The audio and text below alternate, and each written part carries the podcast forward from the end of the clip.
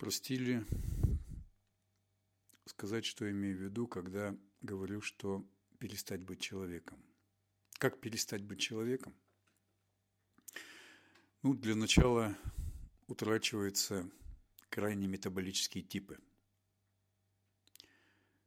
Это самый первый показатель. Затем усредняется внешность, включая половые признаки. И человек становится чисто биологическим видом, но не способный выжить в природе. Вне семьи и общины человек становится паразитом, так как структуры мозга должен у него не формируются. Личностью он не становится. Биологические принципы